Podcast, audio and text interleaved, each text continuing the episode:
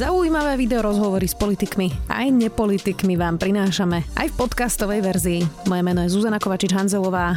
Vítajte pri relácii Rozhovory ZKH v audioverzii. Pandémia zastavila na mesiace aj vystúpenia stand-up komikov. Tí si napriek tomu rozhodli otvoriť v Bratislave nový komedy klub. Bude to jediný klub na stand-up komedy v strednej Európe. Je to rozumné otvárať klub, keď v hlavnom meste začína druhá vlna pandémie. V štúdiu už sedí Jano Gordulič, stand-up komik a teda zakladateľ nového komedy klubu Silné reči. Vítaj. Ahoj, čau. Tak ako bude vyzerať komedy klub? Ako sa to človek, ktorý v živote nebol v komedy klube má predstaviť? Skús mi to popísať. Mm, je to miesto, kde, a ja sa predstavím ako miesto, kde kedykoľvek e, vojdeš alebo ktorýkoľvek deň, tak sa tam bude diať niečo veselé. Budú tam primárne stand-up komedy vystúpenia, relácie, teda programy našich komikov a budú sa tam diať vtipné veci. To znamená, že na čokoľvek tam prídeš, tak by si sa mal zabaviť a malo by to ísť do humoru, teda že nebude tam e, nejaká mrchavá ťažoba e, divadelná alebo niečo také. Takže Takže je to konečne také miesto, kde môžeme nejak zadarmo, bez nejakého výhľad, zložitého hľadania si termínov, skúšať nové veci a pripravať e, nové, nové programy okrem stand-upu, ktorý tam bude veľakrát. Ako, ako si to má predstaviť, človek môže tam dojsť e, na, na drink a sadnúť si? Áno, súčasťou toho klubu konečne bude aj kaviareň, ktorá sa volá príznačne Comedy Cafe. E, čiže ty vojdeš a rovno v tom foaje bude mať kaviareň, ktorá bude otvorená každý deň od 10. do 2. ráno, respektíve 10. večer a cez víkend do 2. ráno a bude tam káva, pivo, víno, chill out. A Dobre, čiže máme tam... také tie americké filmy, Áno. ideš večer na nejaký open mic, sadneš Áno, si tam a... a... každý týždeň tam chceme mať open mic, to znamená, že nejaké, myslím, že to sú útorky alebo štvrtky, uh, prídeš a zaplatíš 5 eur vstup a uvidíš aj tak začínajúcich komikov, aj našich komikov skúšajúci nové materiály, ktoré ešte budú potom používať na vystúpeniach a 2-3 krát do týždňa budú dole vo veľkej sále, kde je 170 miest uh, tzv. veľké stand-upy, veľké vystúpenia, chystáme improvizačnú show, Mati Adami bude mať, že politickú talk show Kuloár, bude tam mať Hlinu ako hostia, takže, takže aj takéto niečo, čiže aj ty sa môžeš prísť zabaviť, čo sa zaujímaš o možno viac o politiku, tak Mati Adami bude mať niečo na štýl Milana Markoviča po rokoch, proste mladá, mladá krv. Ja som teda tú otázku položila v úvode, je to rozumné otvárať si klub Vôbec teraz počas pandémie? Podľa mňa, ale, ale tak to vyšlo. My sme sa stretli stretli s Monikou Korenčírov, ktorá to má v prenajme z divadlo Malá scéna, ktorá mm, ako keby počas korony oni tak utlmili to divadlo a bola rada, že tam prišla nejaká nová krv, že, že ako keby, že my máme program, oni majú priestor a bolo to taký, taká symbióza. Čiže my sme oficiálne si tam prenajme 15 dní za nejakú sumu, môže to byť niekedy viac e, a čiže je to taká súhra.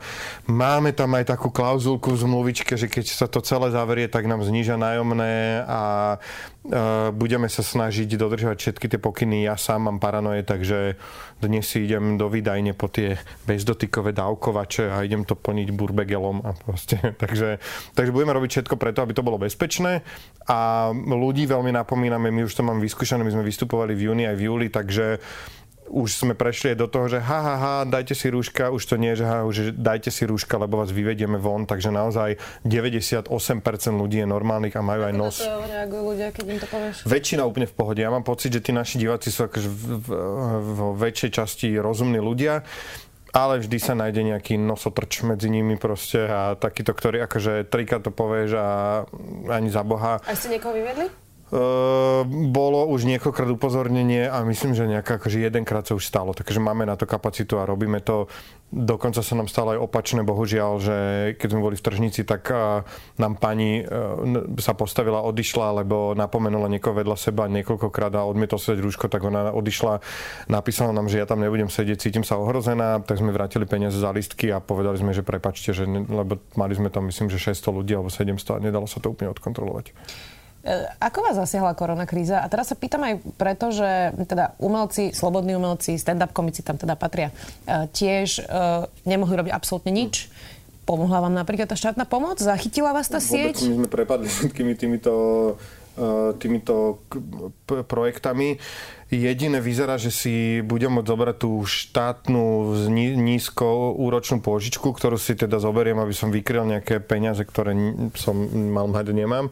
Odpadlo nám myslím, že 40 vystúpení. My sme tam v tom čase mali mať asi 80 vystúpení, 40 alebo 30 sa nám možno podarilo presunúť, dali sa nové termíny, odohrali sme ich ešte v septembri nám vysia nejaké 2-3 mesta, ktoré boli z marca ešte presunuté a ľudia boli takí zlatí, že nechceli vrátiť lístky a teda presúvame to vystúpenie na september ale zrušilo sa ich 40, to je, že proste 10 tisícové straty, alebo neberiem to, že straty, beriem to, že peniaze, ktoré mohli byť a nie sú.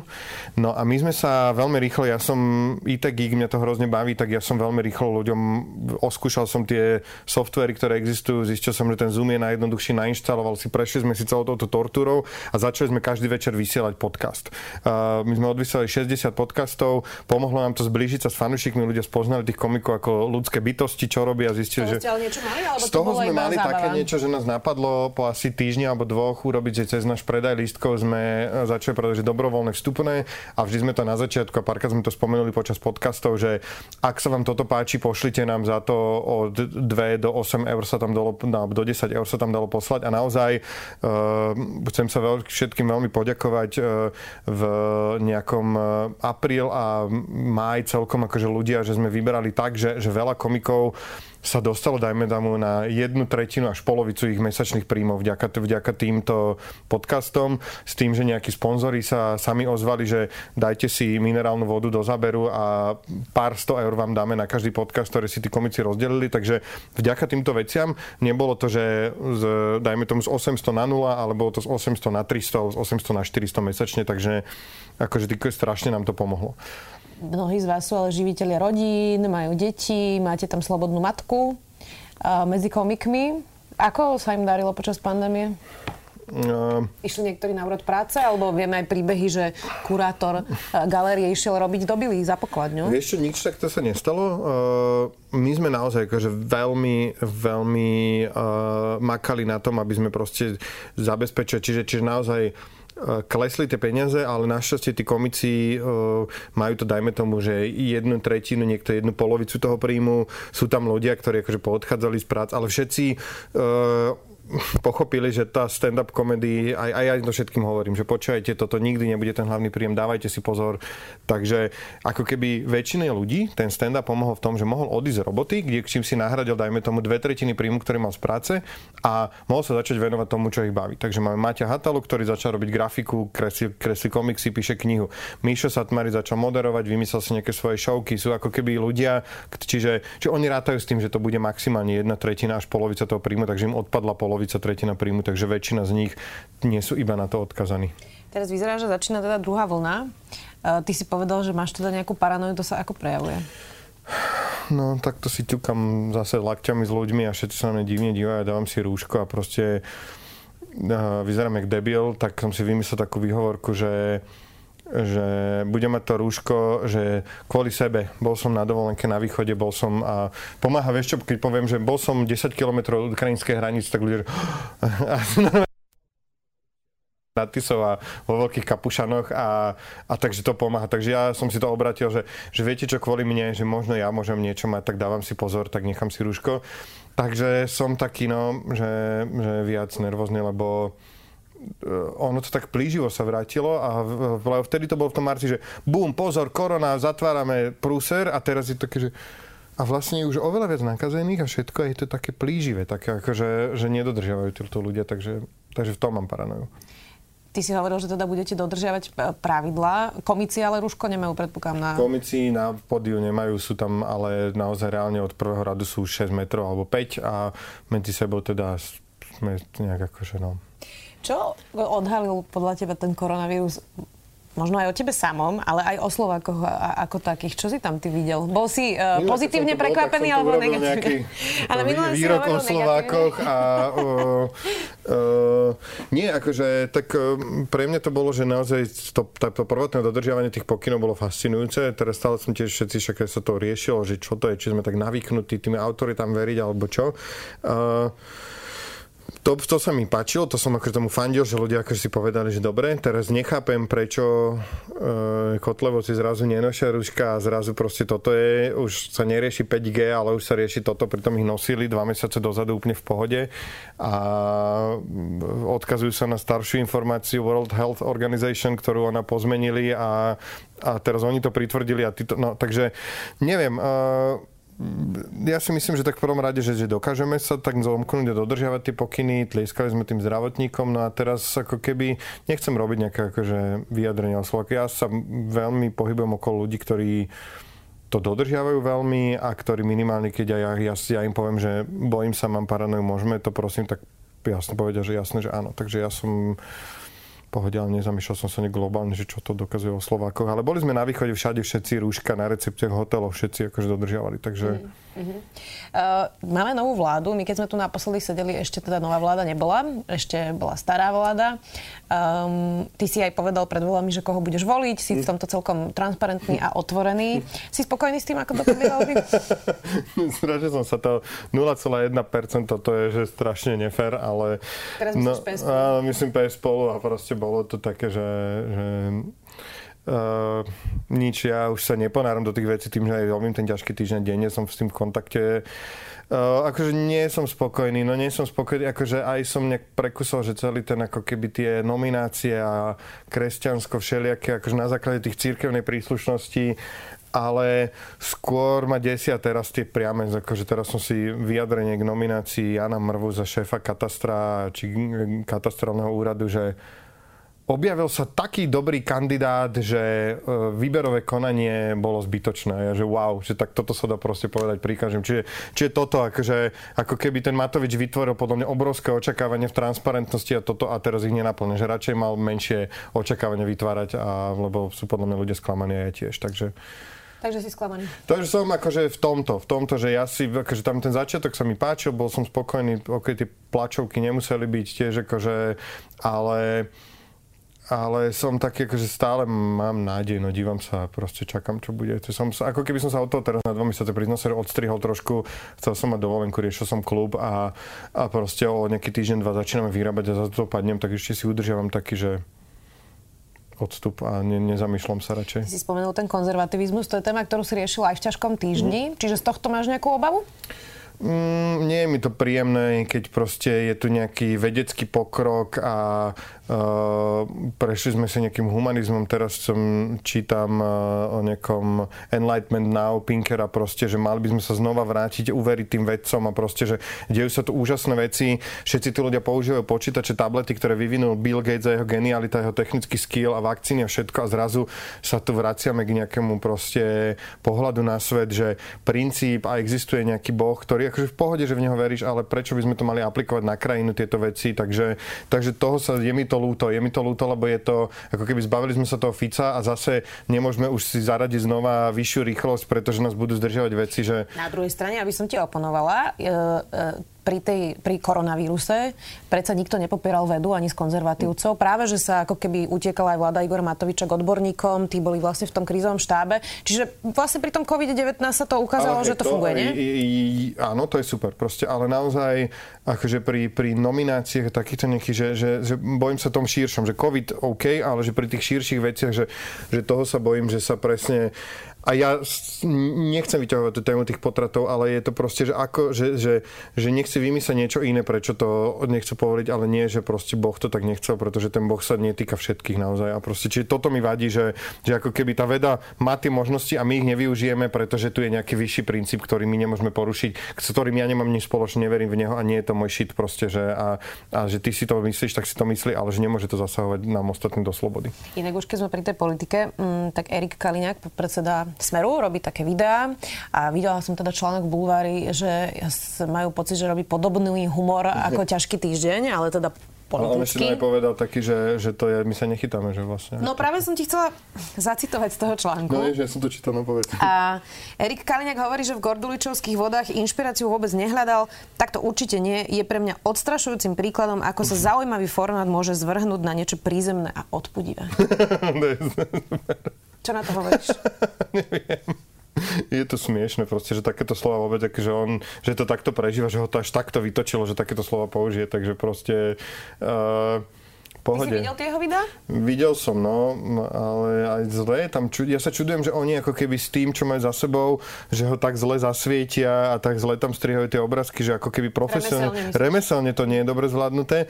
To už je druhé, že, že ako keby, ja, že neviem, nakoľko on do toho vstupuje, že kto, či mu to niekto napíše, on to prečíta, lebo aj taký mám pocit, že ako keby tu si sadni Erik, toto prečítaj a bude sranda. A čiže aj to mám pocit, že to nie je s ním spojené s jeho osobou, že ten text by mohol prečítať ktokoľvek.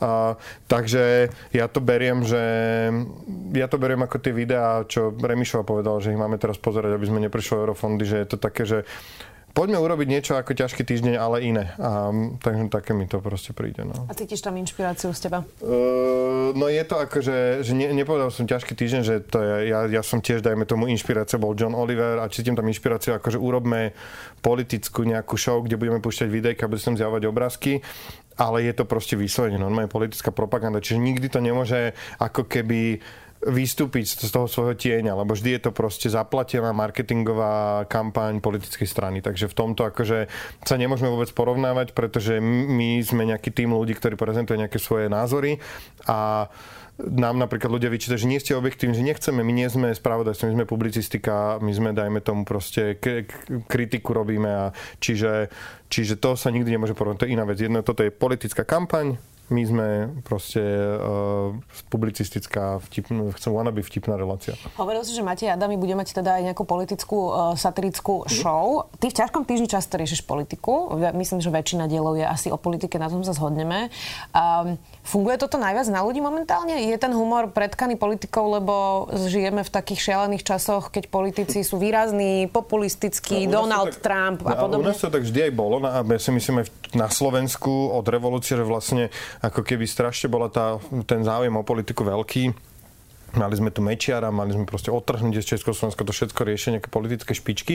Takže ľudia som to zvyknutí. Ja by som chcel raz žiť v krajine, kde proste nebudeš vedieť, kto je minister hospodárstva, lebo všetko funguje, vieš, a proste zrazu, že, že ne, nepotrebuješ to riešiť a riešiš iné veci. Takže to je môj sen. A riešime tú politiku, pretože my ako keby ja si myslím, že my neriešime programov, že poďme robiť show o politike, ale že poďme robiť show o témach, ktoré sa hýbu Slovenskom a bohužiaľ veľa z nich sa týka veľkej vrcholovej politiky. Mm.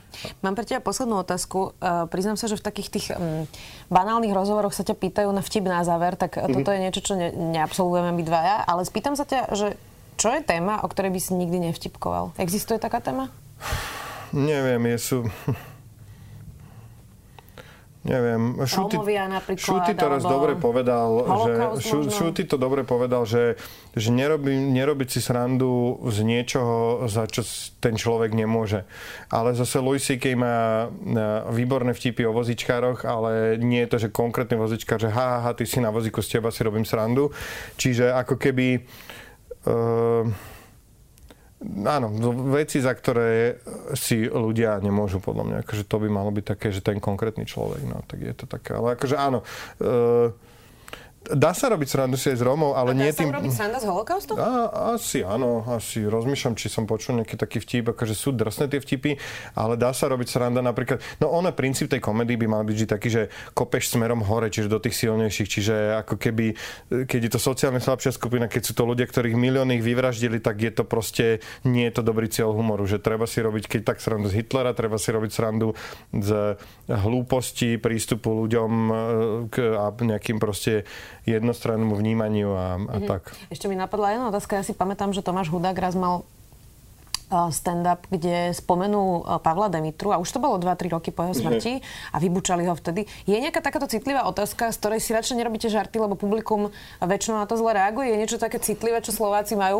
vo vašom publiku, že, že toto nie? Že toto je náš miláčik z tohto smeru? Nie, treba ten vtip urobiť dobre. Akože keď, keď je to smiešne, tak sa potom môže všetko, len to nesmie byť nevtipné. Takže a a to, že tam ho vybučali, tak to bolo možno, neviem, ale už sú akože tí ľudia aj nejako zvyknutí na to, ale musí to byť vtipné, to je základ, aby to bolo vtipné. To je akože, že, keď to nie je vtipné, tak je to iba trápne potom. Áno. To býva ale v stand-upoch všeobecne. Ďakujem ti veľmi pekne, áno. Uvidíme, Ďakujem ako dopadne váš komedy klub. sa pozrieť, sme otvorení každý deň. A... Nerob si tu reklamu, my sme spravodajstvo. Ďakujem ti veľmi pekne, že si prišiel. To nevystrihneme, lebo nestriháme, ale dnes tu bol teda Jano Gordovič, stand-up komedik, už aj podnikateľ. Scenarista. Vieš čo, super, moderátor. ja som vždy ma nevedel, že ako máme predstavovať.